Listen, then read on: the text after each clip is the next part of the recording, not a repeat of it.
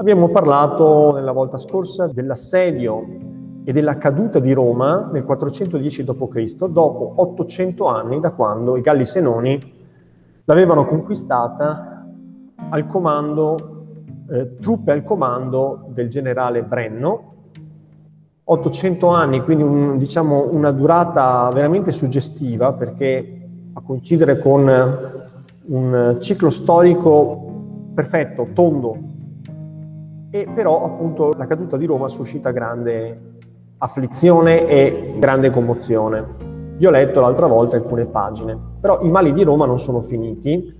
Roma dopo il saccheggio si riprende, viene in parte restaurata, riedificata, ricostruita. Vi ricordo peraltro che Roma era stata cinta nel periodo della crisi del III secolo da grandi mura da parte dell'imperatore Aureliano, che aveva cinto le principali città, anche italiane, di cinte murarie, dimostrando con questo il timore sempre più concreto che le città potessero essere cinte d'assedio, chissà, da popolazioni barbare oppure addirittura da imperatori usurpatori, perché abbiamo visto che in quegli anni, negli anni della crisi del III secolo, si succedono un'enorme quantità di imperatori e di usurpatori di imperatori.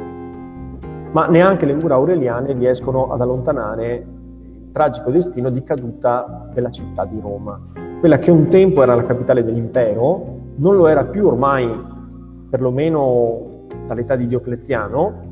Costantino poi aveva fondato la nuova Roma, che giustamente si trovava nella parte più vitale dell'impero, cioè in Oriente. C'erano quattro grandi capitali e poi sappiamo che con Stilicone la capitale si spostò da Milano in Italia capitale dell'impero d'Occidente, a Ravenna, zona più facilmente difendibile. Però Roma rimaneva una città simbolicamente molto importante, era stata la culla storica dell'impero, ancora manteneva intatto il suo valore suggestivo. La caduta di Roma dunque ha un grande impatto sull'immaginario delle persone che sono in grado di leggere i segni del tempo. I mali di Roma, dicevo, non sono finiti perché nel 451 d.C., a distanza di circa 40 anni, un altro flagello si riversa contro l'Italia. Questa volta sono i terribili Unni. Gli Unni già in passato avevano fatto sentire la loro pressione, che però era una pressione indiretta, non premevano direttamente sui confini dell'impero romano, ma su popolazioni barbariche che erano stanziate al di là del Limes, come per esempio i Visigoti, i quali appunto erano pressati dagli Ostrogoti e alle spalle dagli Unni.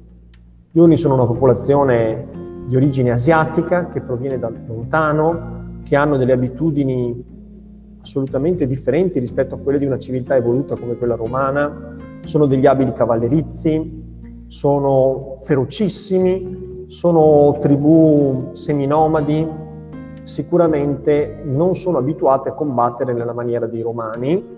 Abbiamo visto che gli ultimi nuclei di resistenza sono stati portati avanti da un capo vandalo, Stilicone, poi eliminato dalla scena politica perché il suo potere andava ingigantendosi alle spalle dell'imperatore di cui era il tutore.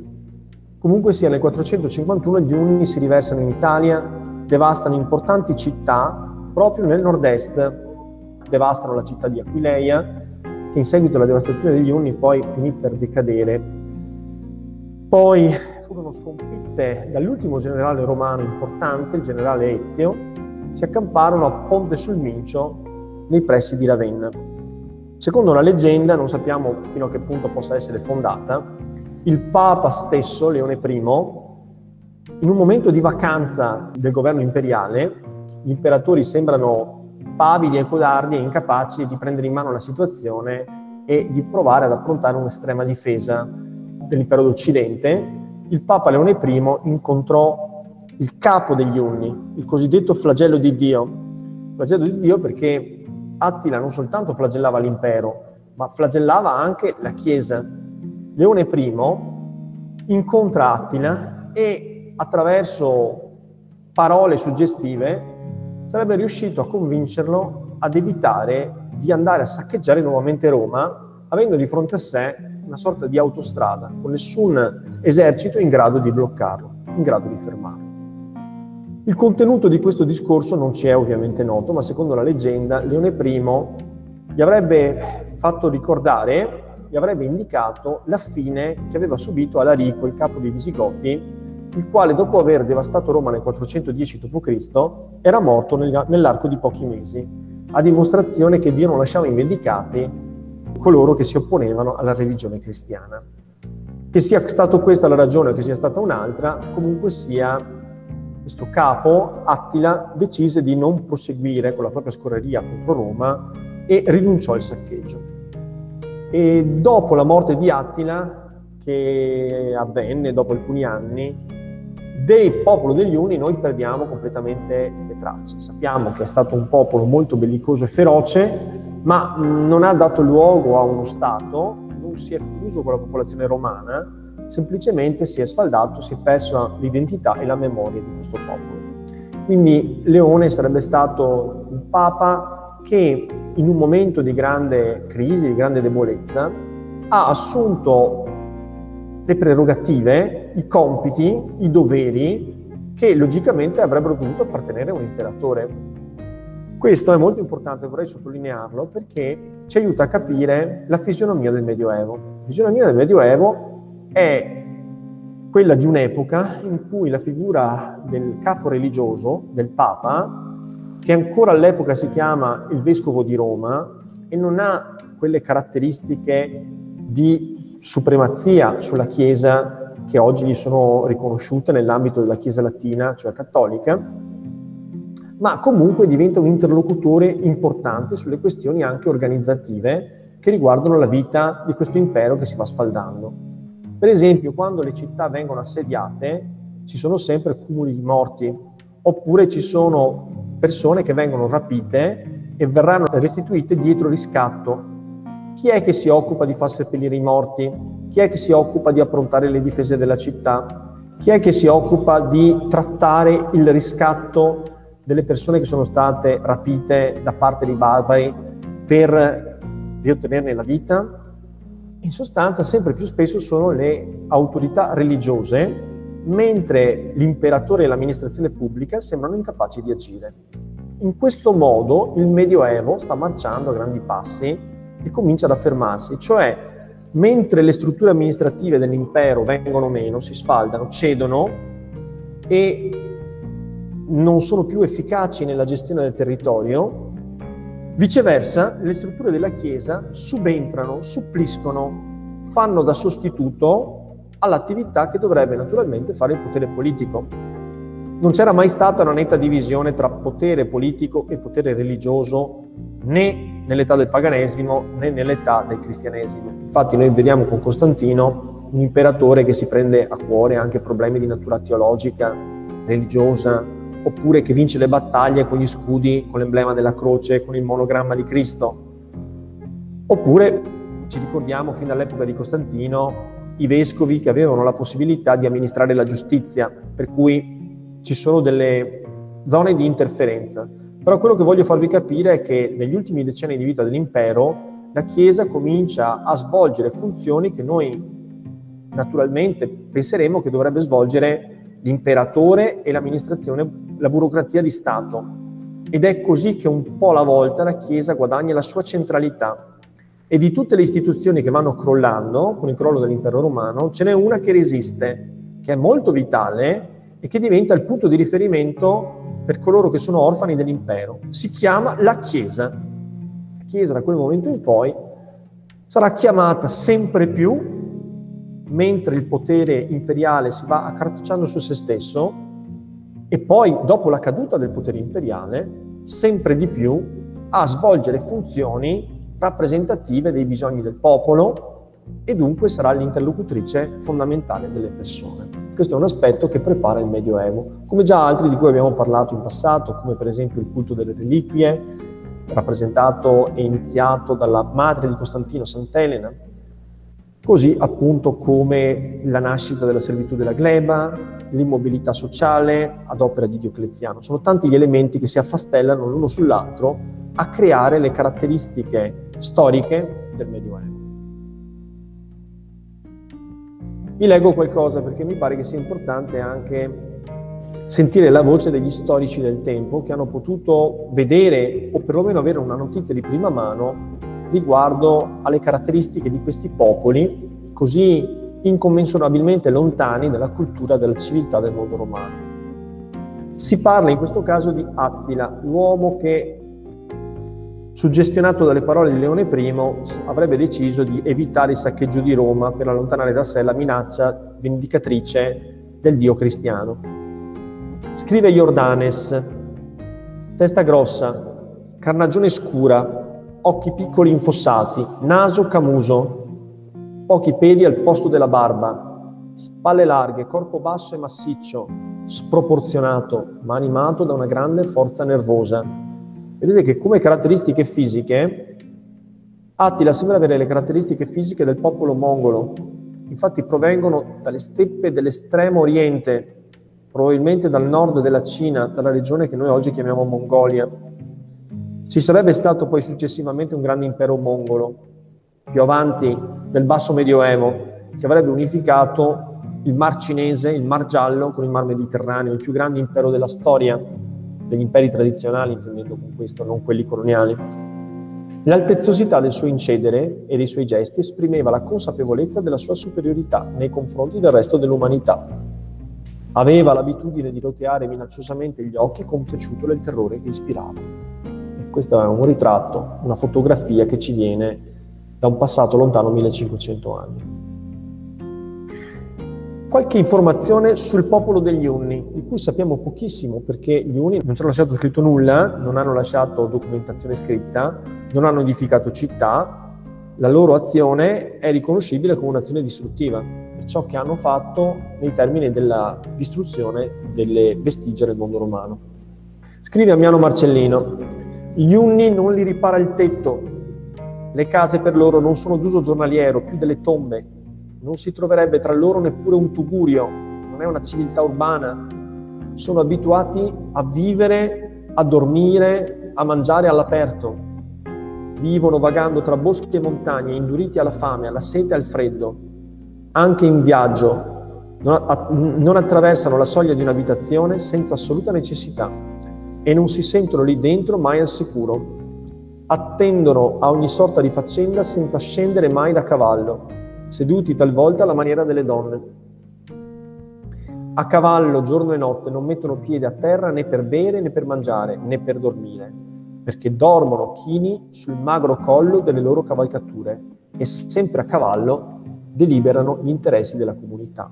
Quello che noi sappiamo è che è una civiltà di abilissimi cavallerizi che cavalcano dei cavalli molto piccoli rispetto a quelli a cui noi siamo abituati, ma molto scattanti, molto impetuosi, sono degli abilissimi arcieri che riescono a cavalcare e contemporaneamente a scagliare frecce a grande velocità. Hanno un modo di combattere che disorienta un esercito romano che non ha più la disciplina di un tempo, anche perché è in gran parte costituito da reparti di popolazioni barbariche che hanno appreso male l'arte del combattimento romano. Qualcosa nella catena di trasmissione delle conoscenze si è rotta. Scrive ancora Marcellino, le loro abitudini sono rozze al pari del loro aspetto. Difatti non cuociono né salano i cibi, ma si nutrono di radici selvatiche e della carne cruda del primo animale che trovano. La frollano per un po' al caldo, mettendola fra le loro gambe il dorso del cavallo. Anche qui forse non dobbiamo prendere tutto come oro colato, eh, sono informazioni probabilmente frammentarie, ingigantite o rese iperboliche, dalla loro natura leggendaria. Però forse qualcosa di reale c'è. Popolazioni abituate a ogni sorta di ruvidezza di vita che si accontentano di mangiare anche carne magari non proprio cruda ma affumicata, salata, carne secca. Insomma non c'è paragone tra la natura rozza e semplice delle abitudini di questo popolo e la grande raffinatezza dell'impero romano che ormai da molto tempo ha realizzato forme di civiltà superiori, che saranno un esempio anche per il Medioevo, addirittura per il Rinascimento. Nel 1400 e nel 1500 si guarda l'antichità come un periodo in cui si è raggiunto il culmine della civiltà umana, dopodiché c'è stato uno sprofondamento verso il basso. Anche se questa visione non è più oggi condivisa completamente, però bisogna ammettere che un certo regresso delle conoscenze c'è stato nel corso del Medioevo, soprattutto nell'Alto Medioevo. Ancora le parole di San Girolamo per dire la condizione di prostrazione dei romani che vedono crollare il mondo addosso, una civiltà che viene meno. Sopravviviamo in pochi, non per nostro merito, ma per la misericordia divina, Popolazioni numerosissime, piene di ferocia, hanno occupato tutta la Gallia, tutto ciò che si stende tra le Alpi e i Pirenei ed è chiuso dall'oceano e dal Reno, l'hanno devastato i Quadi, i Vandali, i Sarmati, gli Alani, i Gepidi, gli Eruli, i Sassoni, i Burgundioni, povero nostro Stato, i Pannoni anch'essi sono diventati nemici. E noi abbiamo un elenco di tanti nomi, alcuni dei quali sono nomi di popolazioni su cui abbiamo un minimo di informazioni, per le altre non abbiamo alcuna informazione. Si tratta di una gran massa di popoli che i romani chiamavano i germani, che si riversarono dentro i confini dell'impero, approfittando del momento di debolezza per cui l'Italia aveva richiamato a sé le legioni che pattugliavano i confini e approfittando anche di un inverno rigido in cui il fiume Reno si ghiacciò, per cui passarono sul fiume come su terraferma. A quel punto si impossessarono di quelle che un tempo erano state le gloriose province romane. Una volta impossessati di queste terre non se ne andarono più. Questo elenco fa capire appunto che l'impero romano sta per scomparire, non esiste più, si è disintegrato perché non è stato in grado di pattugliare i propri confini. Un altro documento, non è più il momento della grandezza di Roma. Maienza, città già illustre, è stata devastata. Migliaia di uomini sono stati massacrati nella sua chiesa. Worms è stata presa dopo un lungo assedio. La potente città di Reims, Sibra, Strasburgo sono state trasportate in Germania. E cosa vuol dire sono state trasportate in Germania? Erano città di confine nella parte romanizzata nella parte latina, Strasburgo ancora oggi è una città di confine tra Germania e Francia, trovandosi in Francia. Tutte queste città che erano lì di, confine, lungo il, lungo il Limes, vengono trasportate in Germania nel senso che sono perdute dai romani e eh, la strage dei cittadini provoca appunto la loro barbarizzazione. L'Aquitania e la Nova Impopulonia, la provincia lugdunense e narbonense sono state completamente devastate. Non posso ricordare Tolosa senza piangere. La stessa Spagna trema quotidianamente ricordando l'invasione dei Cimbri. Insomma, istantanee, un impero devastato. Arriviamo finalmente dunque a far cadere l'impero romano. Dopo il, sec- il secondo tentativo di assedio e di sacco della città di Roma, il primo opera dei Visigoti di Alarico, il secondo ad opera degli Unni di Attila, il terzo sacco di Roma invece va a segno ed è realizzato ad opera di una popolazione considerata la più feroce tra tutte, forse ancora più feroce e più incline all'azione devastatrice e distruttrice rispetto a quella degli Unni, cioè sono i Vandali. Il termine vandalo è passato dall'essere un nome proprio ad essere un aggettivo sostanzialmente, una persona che si comporta, che mette in atto comportamenti vandalici, il vandalismo come sostantivo.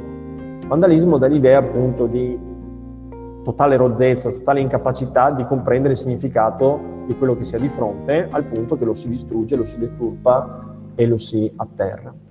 Ebbene, i vandali filtrano all'interno dell'impero e nel 455 prendono la città di Roma.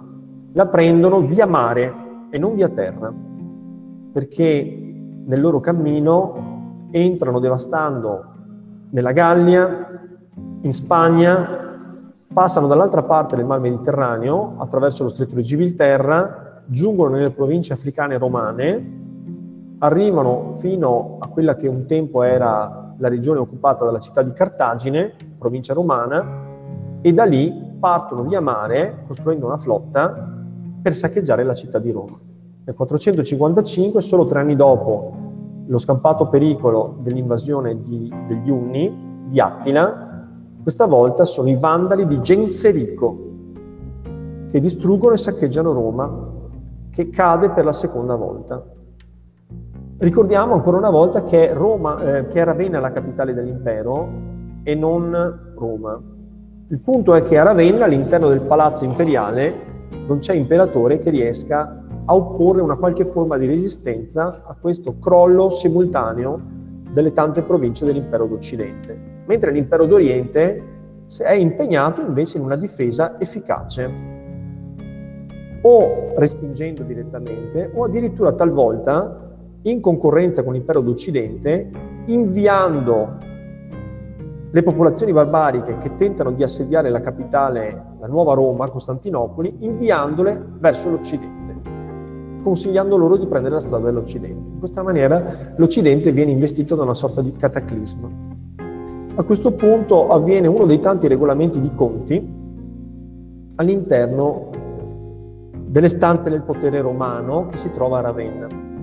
Si succedono in questi ultimi due decenni diversi imperatori tutti imposti dalle residue legioni romane, che sono costituite essenzialmente da barbari, al punto che noi abbiamo l'ultimo imperatore che è un figlio minorenne di un tal Oreste. Impone suo figlio come nuovo imperatore. Questo imperatore prende il nome di Romolo Augustolo. Significativo questo nome perché è l'inizio della storia di Roma, Romolo, e la fine della storia di Roma va sotto lo stesso nome. Augustolo poi è un diminutivo, sarebbe un po' come dire imperatorino, Augustino, Augustolus, ha questo senso di diminutivo. Dunque, Oreste, che era un capo militare romano, finisce per imporre Romolo Augustolo ma questi a sua volta viene deposto da un generale Erulo Odoacre. A questo punto, dopo aver deposto l'ennesimo effimero imperatore, Odoacre fa un gesto al quale si fa risalire la fine della storia dell'impero romano d'Occidente. Un gesto che è anche difficile da interpretare, cerco di spiegarvelo per come è capitato. Odoacre, una volta che ha deposto grazie alla forza delle legioni che ubbidiscono a lui e non a Romolo Augusto e tantomeno a suo padre Oreste, decide di inviare le insegne imperiali, che sono il simbolo del potere imperiale dell'impero d'Occidente, all'imperatore d'Oriente Zenone, chiedendogli la possibilità, l'investitura, quindi il riconoscimento, l'ufficializzazione del suo potere sulla sola Italia, chiede di essere investito con la carica di Rex, di re d'Italia, e non con la carica di imperatore o di Augusto, come invece era capitato nel caso di Romulo Augustolo, il quale avete capito era un bambino che non ha mai effettivamente regnato. Così come d'altro canto Oreste aveva ottenuto il potere in maniera, come sappiamo, violenta, come sempre, come già da molto tempo capitava, ma non era stato in grado di mettere insieme un esercito che portasse Roma alla riscossa contro le tante popolazioni barbariche che ormai devastavano il corpo stanco dell'impero d'Occidente. L'unica cosa che era capitata era stata appunto un rivolgimento interno. Perché allora questo gesto da parte di Odoacre viene letto come la fine ufficiale dell'impero romano d'Occidente? Per un motivo molto semplice, perché in sostanza Odoacre poneva fine a questa grande ipocrisia, a questa grande menzogna restituiva le insegne imperiali all'imperatore d'Oriente, riconoscendo all'imperatore d'Oriente il pieno diritto alla riconquista dell'Occidente. Cioè, mancando un imperatore occidentale, restava però un imperatore d'Oriente, il quale aveva tutto il titolo, tutta la legittimità di organizzare una spedizione militare per riconquistare l'Occidente. Qual era il problema? È che l'impero d'Oriente in questa fase non aveva le forze per riconquistare l'Occidente. Chiedendo Odoacre per sé, il titolo di Rex, dimostrava con questo che l'impero non esisteva più. Eventualmente lui poteva impegnarsi a difendere l'Italia. Era un capo barbaro, un erulo, voleva mettersi come tanti altri capi barbari in passato alle dipendenze di Roma per cercare di difendere quello che si poteva difendere. Parlare di impero era troppo, perché l'impero era ormai soggiogato da molte popolazioni si poteva difendere l'Italia. Quale fu la risposta di Zenone? La risposta di Zenone fu positiva, cioè venne incaricato ufficialmente Odoacre, pro tempore, di governare sull'Italia, di controllarla e di proteggerla. E Odoacre per un po' mantenne il controllo sull'Italia. fino a quando poi dall'Oriente non vennero ordini differenti, ordini di sostituire un potere ad un altro. Dunque, con un gesto che è tutto sommato vuoto, nel senso che è difficile che i contemporanei si siano resi conto di quello che stava capitando, cioè che l'impero romano era finito. Forse per molti di loro l'impero era finito alcuni decenni prima, già forse nel 410 o forse in quegli anni 50. Però perché gli storici prendono questo momento? Perché è il momento in cui anche formalmente noi non abbiamo più un imperatore, come era capitato in passato. Un imperatore magari chiuso dentro i palazzi di Ravenna, che non mette il naso fuori perché intorno i barbari spadroneggiano, ma abbiamo un rex, un rex il quale ufficializza la caduta dell'impero, manca l'impero. Però ricordiamoci sempre che Zenone ha le insegne imperiali romane, quindi da Costantinopoli potrà partire una campagna di riconquista. E in effetti io vi dico questo perché partirà non subito, perché in questo momento l'impero d'Oriente non è in grado di riconquistare l'Occidente, ma di lì a poco, a distanza di alcuni decenni, passata la bufera, l'imperatore d'Oriente, che si chiamerà Giustiniano, prenderà in mano la situazione e comincerà a pensare che è arrivato il tempo di riconquistare l'Occidente.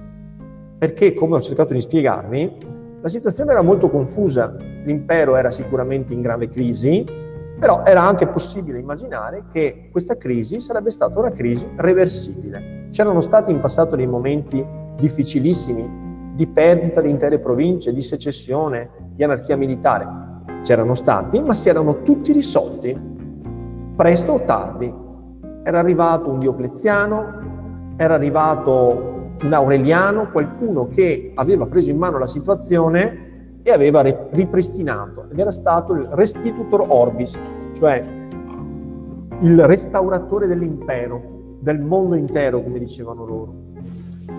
Dunque siamo noi, con la nostra consapevolezza di uomini del futuro, che vengono dal futuro rispetto a quel momento, a sapere che l'impero non si è mai più ricostituito.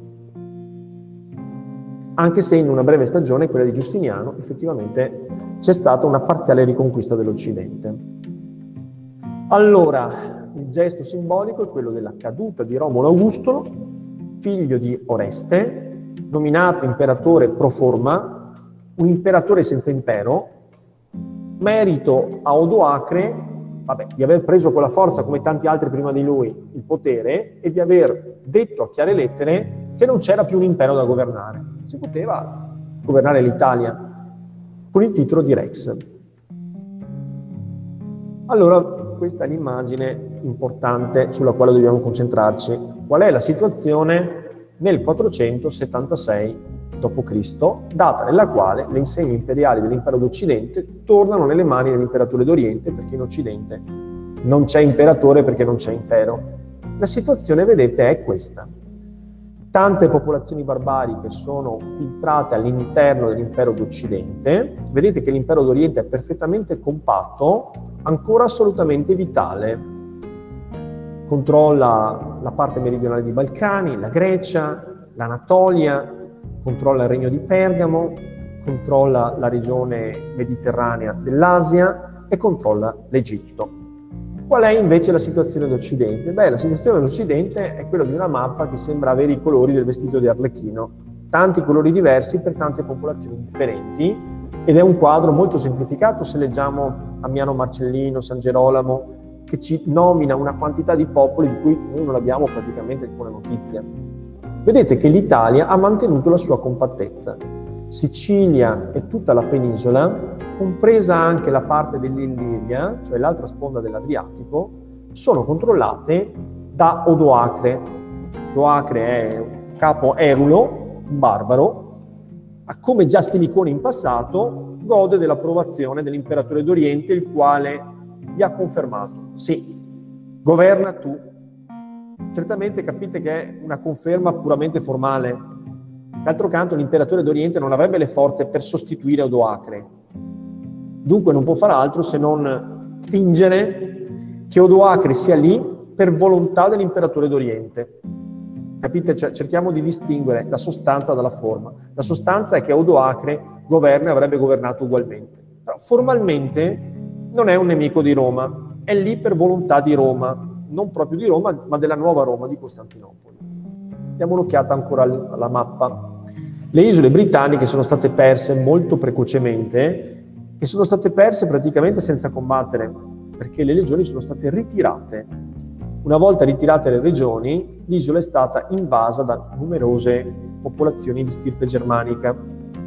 I Uti, Angli e Sassoni sono quelli che hanno conquistato la parte prima orientale e meridionale dell'isola e in seguito finiranno per conquistare tutta l'isola. I Britanni sono la popolazione degli, dei, dei Romani che sono costretti ad arretrare e fuggiranno poi dalla, da quella che noi oggi chiamiamo Gran Bretagna, dall'Inghilterra, rifugiandosi nel nord della Gallia, nella regione che poi storicamente ha preso il nome di Bretagna. A cavallo del fiume Reno troviamo una popolazione che è destinata ad avere un grande seguito, una grande fortuna nei secoli successivi, è la popolazione germanica dei Franchi, il termine franco significa i coraggiosi, gli impavidi ed è un insieme di tribù che si dà un nome. I franchi sono una popolazione importante perché molto molto per tempo entrano all'interno dei confini dell'impero e si cristianizzano. Questo aspetto è molto molto rilevante. Vado avanti velocemente. Poi abbiamo i Burgundi che si sono collocati sulla valle del fiume Rodano, vedete che hanno preso l'importante città di Lione, poi abbiamo i Visigoti che si sono stanziati in una vasta area a cavallo tra eh, i Pirenei, quindi la Gallia romana e la Spagna romana. Il regno di Siagrio è il regno di un eh, magister militum romano che cerca di difendere da solo alcuni territori eh, già un tempo romani, quindi non è un regno barbarico, è un regno romano però indipendente rispetto a Roma. Poi abbiamo gli Suebi, collocati tra il Portogallo e il nord dell'Anatolia, infine i Vandali, che avete visto, dopo aver fatto le loro scorrerie in Gallia e in Spagna, hanno attraversato il mare e si sono stanziati nelle grandi regioni della Numidia, del, di Cartagine, del Nord Africa, da cui appunto poi hanno finito per conquistare alcune grandi isole come la Sardegna e la Corsica, finendo poi per devastare Roma. Questa è la situazione dell'impero romano d'Occidente. Vedete che Odoacre comunque governa un pezzo importante, ma molto impoverito dell'impero romano d'Occidente. Per il resto, questi regni, come vedrete, avranno una vita abbastanza relativamente lunga. Ecco, diciamo che queste popolazioni per un po' creeranno questa difficile convivenza tra gli ex governatori del mondo, che erano i romani, e queste popolazioni barbare che invece si insediano nell'ex impero da eh, padroni. Quindi i romani dovranno imparare a convivere con dei capi barbari, rozzi, incolti, che non hanno tradizione per esempio legislativa, non hanno la raffinatezza culturale che hanno i romani, che però detengono il controllo militare e quindi comandano. Sarà una convivenza, vedrete, molto difficile. Questi regni prendono il nome di regni romano-barbarici, perché c'è una componente barbarica e c'è una componente romana. Le due componenti di regola non si fondono. Non abbiamo una fusione di romani e barbari. I romani restano romani e aspettano tempi migliori, sperando che possano arrivare presto, ma non arriveranno. I barbari governano con la forza ma si rendono conto molto presto di essere inadeguati a governare quello che un tempo era un grande impero.